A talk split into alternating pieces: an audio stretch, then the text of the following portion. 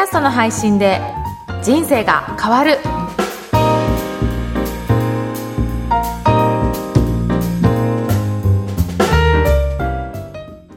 こんにちは、小ラボの岡田です。こんにちは、上田です。岡田さん、今日もよろしくお願いいたします。よろしくお願いします。岡田さん、5月ももう終わりになりますけれども、はいそろそろこう新生活に慣れたところで、うん岡田さん何かこう新しいことを始めると伺いましたが、そうですね。どんなことなんでしょうか？はい。あの、皆さんが、はい。ご自身でポッドキャストを配信できるようなはいサービスをちょっと開始しようかなと思って、はい。あの、それの今日はご紹介をしたいと思います。わあ、よはいろし。くお願いします。はい。あの、まあ、この番組でもいろいろ細かく、はいえー、ポッドキャストの配信のコツだったり、うんお伝えさせていただいてるんですけど、それをコンテンツにまとめて、うんそれを定期的に配信するっていうようなサービスにしようと思います。はいなので、メルマガに登録していただければ、簡単に配信する方法を、ちょっとビデオを使ってご紹介しようかなと思ってますんで、ぜひそれに登録いただければなというふうに思ってます。はい。うん。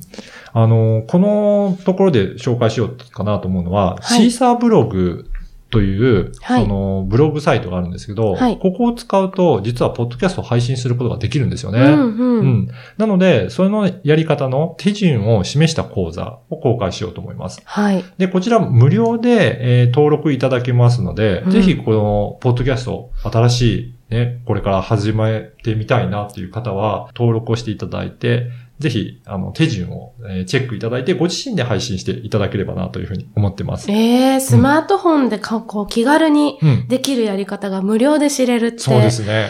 すごくこれ、ね、お財布に優しい。はい、そうなんですよ。で、これ、あのー結構丁寧に、あの、対応させていただこうかなと思いますので、はい。あの、期間をちょっと限定して受付にしようと思います。はい今のところ6月いっぱいぐらいを、あの、めどにしているので、うんうんあの、なるべくお早めにおはい申し込みいただければなと思います。で、あまりにもちょっとお申し込みがいっぱい来すぎると、はい早めに締め切ることもあるかもしれませんので、はい。あの、ぜひ、あの、気になる方は、早めに登録して、えーやり方をチェックいただければなと思います。はい。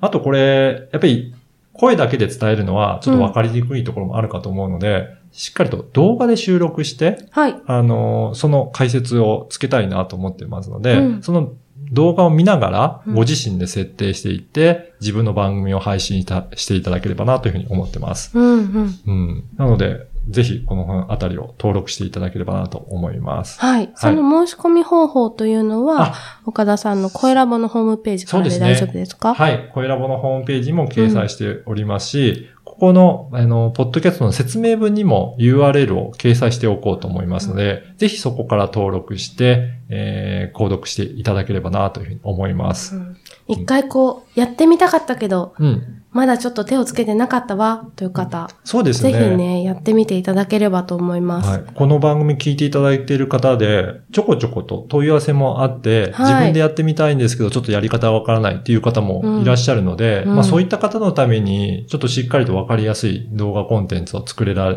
たらなというふうに、前々からちょっと思ったんですけど、はいちょっ。と今回、あの、作ってみましたので、うんぜひこちらを活用していただければなと思います。はい、わかりました。今回は、ポッドキャストマーケティングについてお伝えいたしました。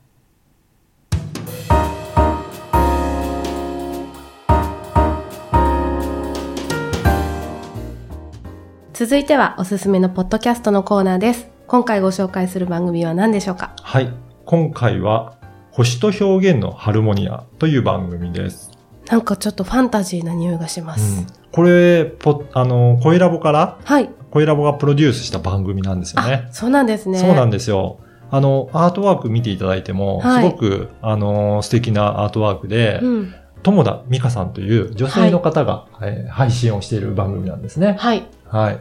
なので、ぜひ一度聞いてみていただければと思います。うんタイトルからもわかるように、はい。西洋先生術ですね、はいを使ったいろいろなお話をされていますので、はい。で、この BGM とかもはいすごく落ち着いた感じで、あの、友田さんの声もすごく癒されるので、ぜひはい一度聞いて、もう癒されていただければなというふうに思います。はい。はい。じゃあなんかこう、星座のこととかも知れるってことですかね。そうですね。はい。だからね、星座の意味っていうのも、私もあんまりよくわからなかったんですけど、はいあ、こういうことだったな。自分のせいだって皆さん言えますよね。はいでもあれ、本当はどういう意味なのかっていうところも、ここ意で、味はいはい、解説いただいてたりするので、ぜひそのあたり気になる方はうん番組を聞いていただければなと思います。岡田さんちなみに何座なんですか？私はカニ座です。カニ座、え、カニ座ってなんかどういう性格とかありますか？あまりそのあたり詳しくないのでわからないですけど。はい。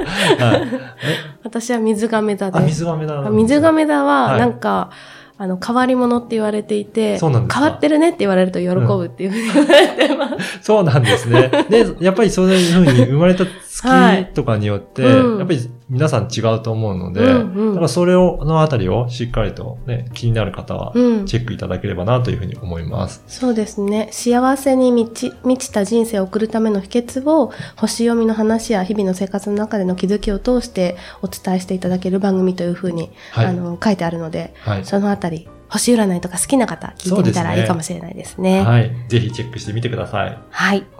今日は、星と表現のハルモニアについてご紹介いたしました。この番組のご感想、ご質問はツイッターでも受け付けています。ハッシュタグ、ポッドキャスト人生でツイートをお願いいたします。岡田さんありがとうございました。ありがとうございました。